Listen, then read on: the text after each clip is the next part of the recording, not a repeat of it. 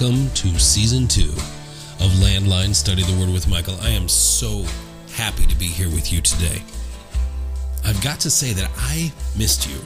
I missed sitting in front of this microphone and talking to you about the things of God directly from the Word of God, without denominational spin, without personal opinions, without all of the current event topics that have been going on. I just long to share the truth of the Word with you. We cut out of season one a bit early for personal reasons. So I thought I'd give you a little bit of an update as to what's been going on in the Land family and with Foundation Christian Ministries over the past few months. I think I'll just throw this out to you this way and say that 2021 will not be remembered as my favorite year on record. I've lived 52 years on this planet, and I'm going to tell you that 2021 is probably at the bottom of the list of my favorites. We have faced personal losses on a large scale throughout the year. On both my side of the family and my wife's side, there's been suffering, there's been loss. My children have had to face losses, and they have never experienced that before, and that's a difficult thing.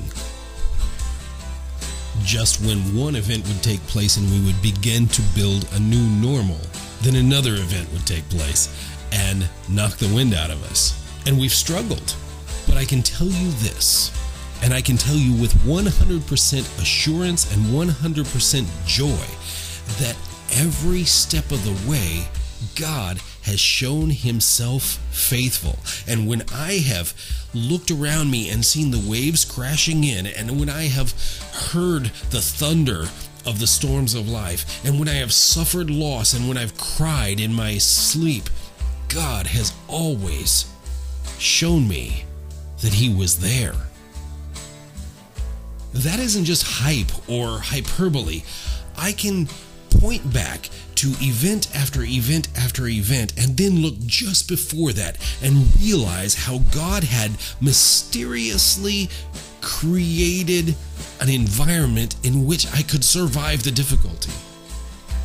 God has shown me that He's like the master chess player. And when we fully yield to His will, He moves us through this life like a chess piece on His board, though the piece does not know the strategy the player does.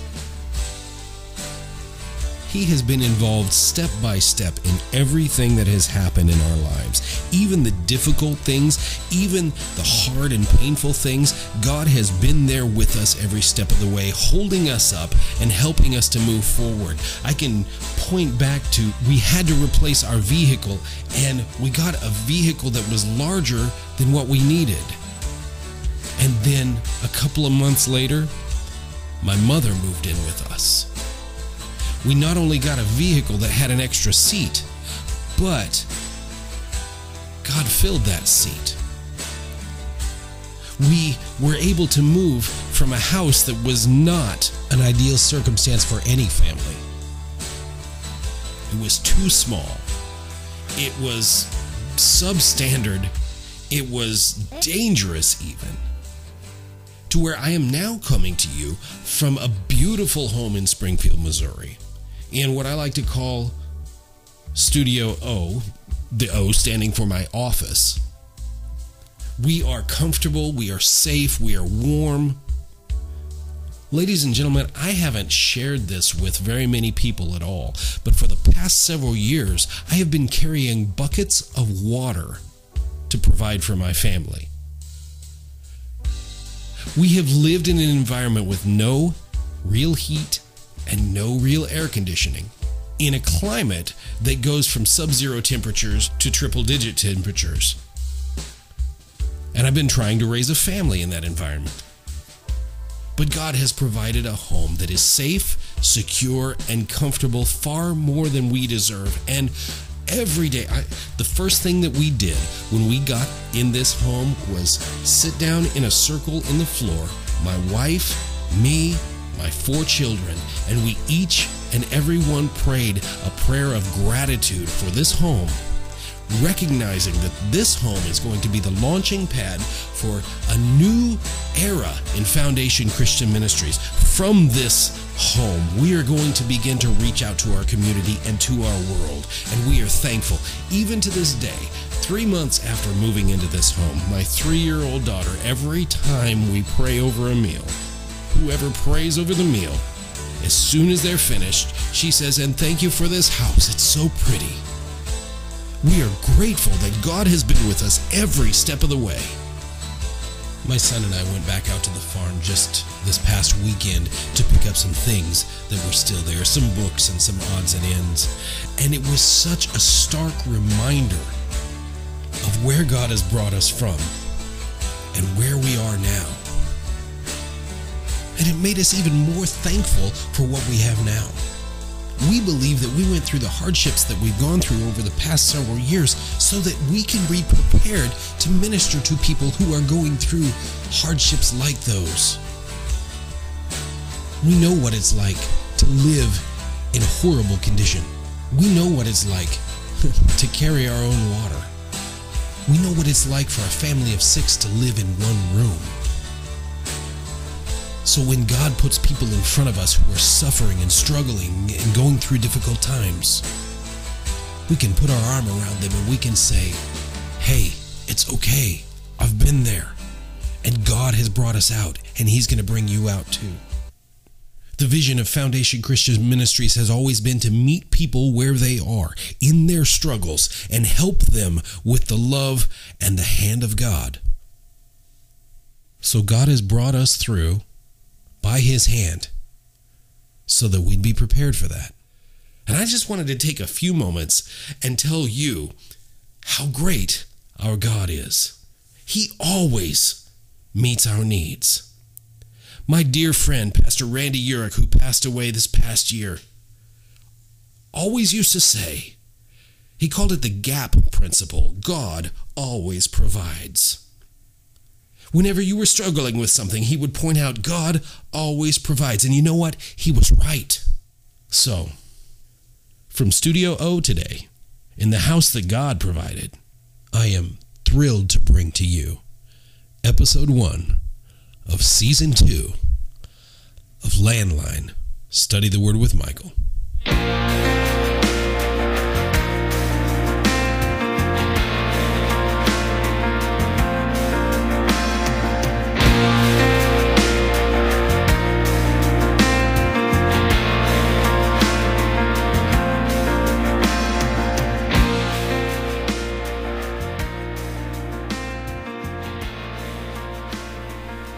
During our recent hiatus from recording the podcast, we did on the Foundation Christian Ministries Facebook page. And if you aren't a part of that group, you really need to join that group. Check us out, Foundation Christian Ministries uh, on Facebook. Uh, we are a group, and uh, we would love to have you as a part of us. Anyway, we did a 40 day prayer closet challenge in this house that God has provided for my family and me, the house from which I'm broadcasting today, there is an odd little closet just off of my bedroom. It doesn't have any shelves, it doesn't have a bar to hang clothes off of, and it has a window. But it's the size of a medium sized closet. And I was wondering what to do with it. It was kind of an oddball room. It just didn't seem to fit the floor plan. And then I ran across a comment about being in your prayer closet. And I thought, what better place to get away from it all and daily spend time with God? Now, I'm going to be 100% transparent with you and tell you that I have not been 100% perfect in this commitment of daily prayer in the prayer closet. Uh, it, it takes some getting used to going in there and being by myself. There's no furniture in there. I just sit on the floor. I have my Bible with me. I have learned not to take my cell phone with me because of distractions. But I began a 40 day walk building the habit of spending time with God in a dedicated space where there are no distractions, where there aren't children asking me for things, there's no cell phone drawing my attention away, I'm not on social media, I'm not doing any of those things, I'm not reading a book, I am just communing with God. And I got to tell you, it has changed my life. And I wanted to share that with the group. So I created a 40 day prayer closet challenge. And each day I put a scripture passage and a prayer prompt, so to speak, on the Foundation Christian Ministries page to try to get people to walk on this journey with me. And that 40 days of prayer and studying the word and focusing on the things that I believe God wanted me to, to lead us in prayer on has changed my outlook on everything. At first, I thought, you know, well, we, we need to pray for our uh, nation. We need to pray for our leaders. We need to, and that's all very true. We need to pray for those things. But I really believed and felt that God was leading me to focus on inner change, change of outlook, renewing my mind, and leading people to a place of repentance and a place of change. Romans chapter 12, verse 2 says, Do not be conformed to this world, but be transformed by the renewing of your mind. Then you will be able to test and approve what is the good, pleasing, and perfect will of God. I truly believe that a big problem in the church today is that we spend a lot of time thinking like the world. Therefore, I felt led that this 40 days of prayer needed to be focused on renewing our mind, changing the way we're wired, changing the way we're programmed, changing the way we think. All of the other stuff can be prayed for, but these particular topics were of vital importance, and I believed that they were the purpose of this 40 day challenge. So, this may have seemed like a self centered challenge, and in a way it was it was changing me in every way. And so each day I addressed another part of changing myself. And what you see is what you get. This was exactly what I needed to change in myself, knowing that there are other people out there who are probably facing similar needs as I do. And each one of these scriptures and prayer prompts was kind of one of those that'll preach moments. Every preacher knows what that moment is like when a verse or a passage pops into your mind and you look at it and it speaks to you freshly and you think, I could build an entire sermon out of that. But these prayer prompts were almost one liners. They were simply to get you started, to get the thought started so that you would know what to pray about when you were in your prayer closet that day. So I didn't have the luxury of time and space to, to develop each thought into the sermon that basically blossomed in my heart while I was writing it down. But now I do. So, right now, if you're able to, I'd really like it if you would go grab your Bible, grab a notepad and piece of paper, or if you're driving or running or whatever you're doing while you're listening to this podcast, just plug in and listen to what we have to say because God's about to begin a work in us of renewal, of change that is going to cause us to walk closer in relationship with Him. So, let's get ready to have our minds renewed and to be transformed by the Word of God. I'm Michael Land, and this is Landline.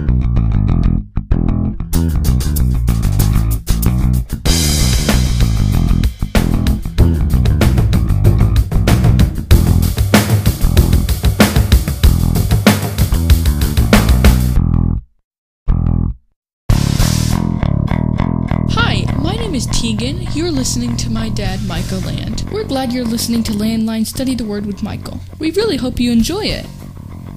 The whole reason we do this podcast is to reach as many people for Jesus as we can. Dad also writes blog posts and learning materials for various different ministries. God has made it possible for us to reach people all over the world, and we're thankful you can make it here with us. Be sure to click your like and subscribe buttons on your favorite podcast platform. That really helps us out. In season two of our podcast, there are some great new features. We are now producing videos and building a YouTube channel. I hope you'll check it out. If you like what you hear, we invite you to support our ministry on Patreon. This will help us to reach out to more people and produce better programs. Dad will tell you more about that later. God bless you and thank you for listening. Enjoy the rest of the program.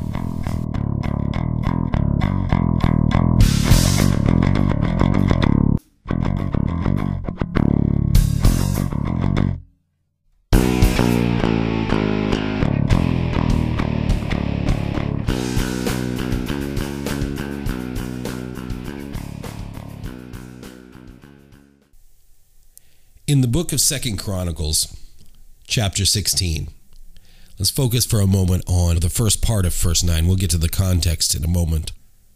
Second Chronicles 16, verse 9 says, For the eyes of the Lord run to and fro throughout the whole earth to give strong support to those whose heart is blameless toward him. I would like you to remember that. I'm going to read it again. For the eyes of the Lord run to and fro throughout the whole earth to give strong support to those whose heart is blameless toward him. In our text passage, Asa, the king of Judah, made some foolish choices. What you have to remember here is even though we usually we read about Israel and Israel is the protagonist in most stories in scripture, but in this case, we were at a time period of a divided kingdom. Israel to the north and Judah to the south. The king of Israel was named Baasha, and he was not a man of faith. He embraced idolatry, he uh, embraced many sinful practices. The king of Judah, however, Asa, was a man of faith he built a reputation for casting out idolaters from the land. He even removed his own mother from her role of power and authority as the, the queen mother because of her embracing of idolatry. So Baasha, the king of Israel, to the north, had fortified the city of Ramah. That's a city about five miles north of Jerusalem, and it was his way of blockading Jerusalem. This blockade would have had the impact of precluding any military reinforcements and restricting trade for Judah to choke off the economy of Asa's kingdom. This was a big deal. This was a major incursion into Asa's territory, and the economic and political consequences could be severe if left unchecked. From Ramah, Baasha could easily pose a real military threat to Jerusalem. He could easily march his army the five miles and lay siege to the great city. Asa was accustomed to walking in the favor of God. He pleased God with his lifestyle. Choice after choice was made to follow God rather than man, and Asa proved time and time again that he was faithful. In 1 Kings 15, verse 14, it tells us that he was a leader whose heart was, quote, wholly true to the Lord all his days. Wouldn't that be great to be remembered as that? But it's important for us to remember that even the most faithful of men can stumble. Even the best among us is flawed. When Baasha fortified Ramah, Asa was completely shaken. In his eyes, this was an exceptionally dangerous situation, militarily, politically, economically, and even personally. In the 36 years of his reign, God had protected Judah countless times. However, this invasion of his territory shook Asa's faith to the core. Asa took the treasures of the house of the Lord and used them as an enticement to convince the king of Syria to side with Judah rather than with Israel, so that Baasha would withdraw. So literally, he bribed an enemy of his people using the treasures of the house of the Lord. He bribed him with God's money. What could possibly go wrong?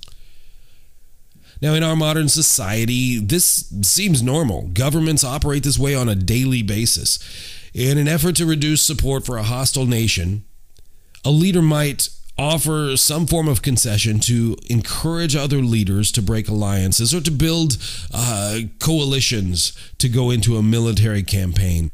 Promises are made, trading funds and resources, as well as political favors and military support. It's all a normal part of negotiation between governments.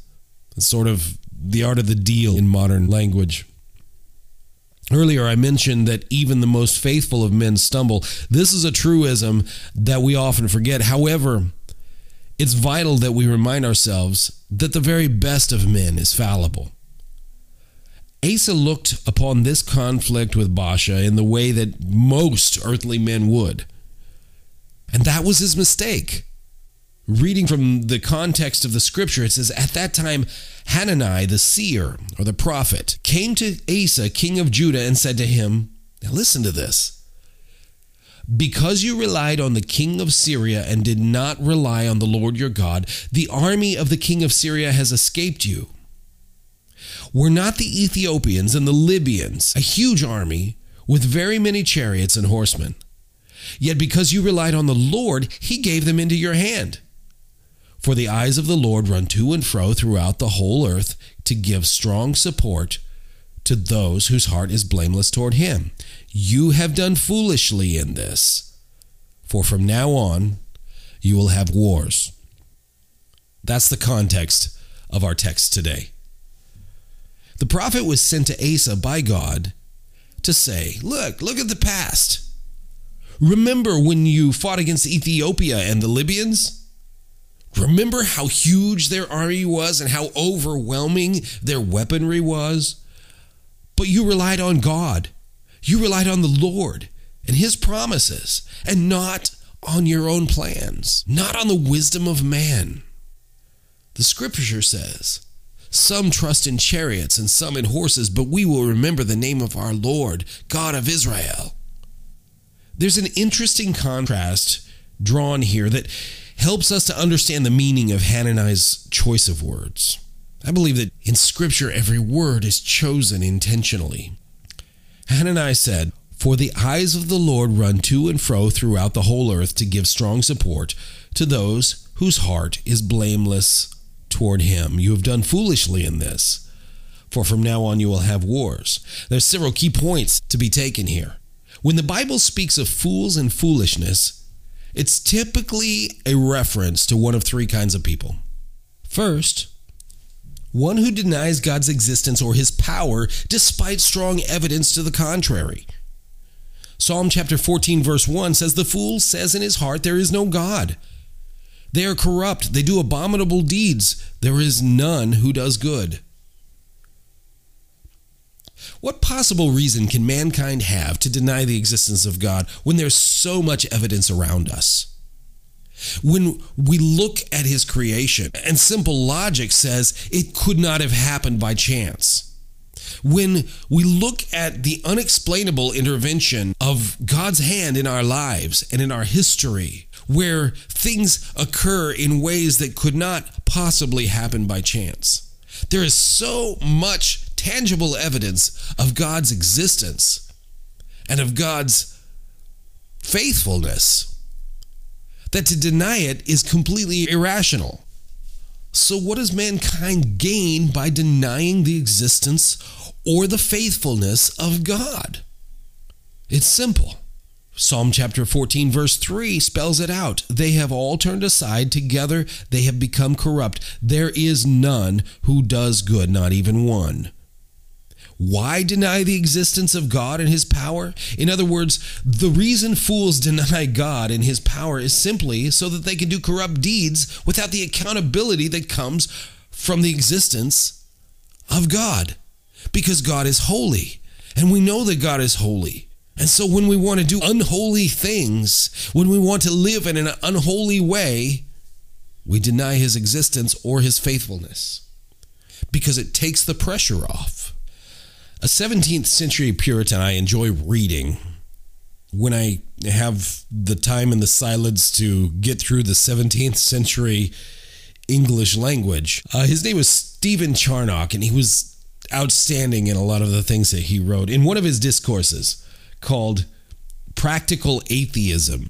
Charnock said, quote, Actions are a greater discovery of a principle than words. The testimony of works is louder and clearer than that of words, and the frame of man's heart must be measured rather by what they do than by what they say. There may be a mighty distance between the tongue and the heart, but a course of actions is as little guilty of lying as interest is, according to our common saying. All out, now listen to this part. All outward impieties are the branches of an atheism at the root of our nature, as all pestilential sores are expressions of the contagion of the blood. Sin is therefore frequently called ungodliness in our English dialect. What he's saying here is that the reason we sin is because there's a bit of atheistic disbelief in each of us. Or, in other words, if we truly believe that God is who he is, that his word is true, and that he has done the things that he said he would do, and can do the things he said he would do, then we would, in terror, flee from sin. We would run from disbelief. Because if we truly believe that God was all powerful the way His Word describes, we would be terrified of displeasing Him. Think about that for a moment. Asa, though he never claimed to renounce his belief in God, demonstrated his lack of true belief in God's ability or willingness to deliver on his promises to the tribe of Judah. He devised his own plans, and that displeased God in his lack of faith. If God is not a keeper of his word, if God is not a keeper of his promises, then God ceases to be God. Asa displeased God with his lack of faith, and he was a fool in God's eyes. You have acted foolishly in this. The second kind of person that the scripture calls a fool is one who makes a mockery of sin or the, of the idea of repentance. Proverbs 14, verses 8 and 9 says, The wisdom of the prudent is to discern his way, but the folly of fools is deceiving. Fools mock at the guilt offering, but the upright enjoy acceptance. This means that God calls those who mock the idea of sin and repentance fools. This is a rampant problem not only in the world where people boast of their sinful deeds and mock devout Christians for their moral absolutes, but in the church as well. A commentator, Ron Hartman, said the following quote, What? Did you honestly think fools cannot be found in the church? Have you ever heard the term legalism kicked around?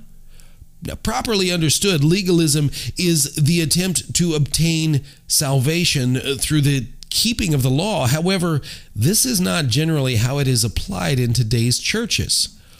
All you have to do is mention words like obedience or holiness, and you instantly are branded as being legalistic.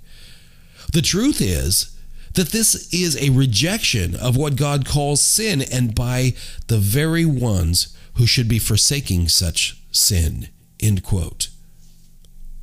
I am often called a legalist simply because I believe that when God says, Be holy as I am holy, He meant it. When you bring that to people's attention, it pricks their consciences. And they instantly lash out by calling you legalistic or religious in nature. I was told you have a religious nature because I pointed out in general, God has standards that He expects us, demands for us to live by, and anything less is sin. And by saying that, I am relegated to those who are of a religious spirit, those who are judgmental, those who are legalistic. So, frankly, most people, when they use the term legalistic, completely lose my attention. Because the Lord our God is holy, and the Lord our God does have a standard by which He expects us to walk, and that standard is Jesus Christ we can write all the songs that we want to in popular Christian culture that say, you know, perfection is my enemy, but perfection is our goal, and that perfection is Jesus Christ, and we need to walk in Him, being perfected by Him, for that is His expectation. And the Word of God tells us how to do that. But in this case, by walking in his own wisdom, Asa displayed his lack of belief in God's ability or his willingness to carry out his promises. By using the very treasures of God, the treasures of the house of the Lord, to pay for these plans, he made a mockery of the sinfulness of his actions and of the need to be faithful to God. So Asa is once again filling the role of a fool. The third kind of person that God identifies as a fool is that person who strives for greatness on this earth, may live their best life now, but fails to amply prepare for death and for eternity. Luke chapter 12, verses 16 through 21, Jesus is talking, and he told them a parable saying, The land of a rich man produced plentifully. And he thought to himself, What shall I do? For I have nowhere to store my crops. And he said, I will do this. I will tear down my barns and build larger ones, and there I will store all the grain and my goods. And I will say to my soul, Soul, you have ample goods laid up for many years. Relax, eat, drink, be merry. But God said to him, Fool, this is Jesus talking. But God said to him, Fool, this night your soul is required of you, and the things you have prepared, whose will they be? So is the one who lays up treasure for himself and is not rich toward God. In a society where we thrive on abundance, where the church teaches about material abundance rather than about spiritual wealth and health, and in which we often gauge a man's value by the material wealth he gathers in this life, the only true abundance we often see is an abundance of what Jesus called fools. I once knew a pastor and his wife whose entire message was built around the material and reputational increase they could gain through their position as a Christian, as a pastor, as a business person. The pastor's wife even had a placard on the organ she played that simply read, Increase. Not surprisingly, the special guests that were often invited to speak at their church were the very same men who have walked into controversy due to their extravagant lifestyles and the need for things like private jets and such. I regularly get emails and messages from ministers all over the world who only ever talk about things like material gain and increase and quote scriptures that mention prosperity and wealth. Many of these people, hear me now, many of these people will die wealthy on earth but will find themselves spiritually destitute. And when Asa chose his own wisdom and the promise of the might of armies to protect his interests rather than the promises of God, he demonstrated a great lack of faith or foolishness. When he chose to compound that lack of faith by using the very treasures of the house of the Lord to pay for it, he escalated his error from faithlessness to a mockery of the sin he was committing.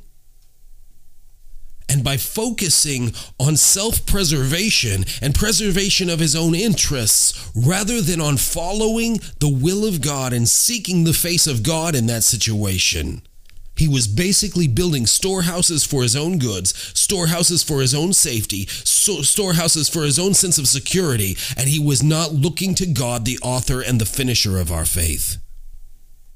Asa was three times a fool. Hananiah said to King Asa, You have done foolishly in this. You have acted a fool. You have placed your faith in the wisdom of men and in the might of armies, but not in the wisdom of God. Not only that, but you have used the very treasures of the house of the Lord to carry out your faithless plans. And though the, you might think you've gotten away with it, there will be lifelong consequences for your lack of faith in the flaunting of the sovereignty of God. So, in this instance, when Hananiah said, The eyes of the Lord run to and fro throughout the whole earth to give strong support to those whose heart is blameless toward him, blameless would indicate the opposite of foolishness. Or one who believes in the Lord, his sovereignty, and his ability to accomplish his will. Asa's sin was lack of faith in the God he claimed to follow. Asa's sin was defying the very God he had fought for in the past. We are called to be blameless. We are called to acknowledge God, His holiness, His authority, His power in all our ways, and He will direct our paths. Proverbs 3 5 and 6 says it best Trust in the Lord with all your heart and do not lean on your own understanding. In all your ways, acknowledge Him, and He will make straight your paths. Jesus said, I will be with you always, even to the end of the age. So, Father, as we begin season two on this podcast, we are focused on renewing our minds. Your word says, Do not be conformed to this world, but be transformed by the renewal of your mind, that by testing you may discern what is the will of God, what is good and acceptable and perfect. This is what we want. This is the thrust of our ministry. This is the passion of our hearts. So today, let us begin the work of renewing our minds. Let us stop looking to our own resourcefulness, to the wealth of our hands, to the strength of our alliances. But God, let us look to you. You are our source, you are our protector. And just as my little girl walks up to me and puts her hands high in the air and outstretches her arms toward me,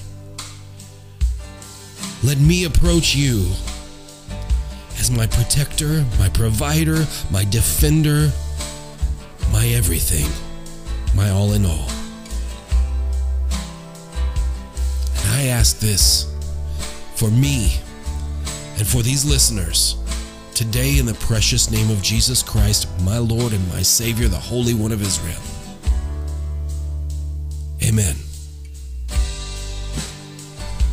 And now, my friends, may the Lord bless you and keep you. The Lord make his face to shine upon you and be gracious to you. The Lord lift up his countenance upon you and give you peace.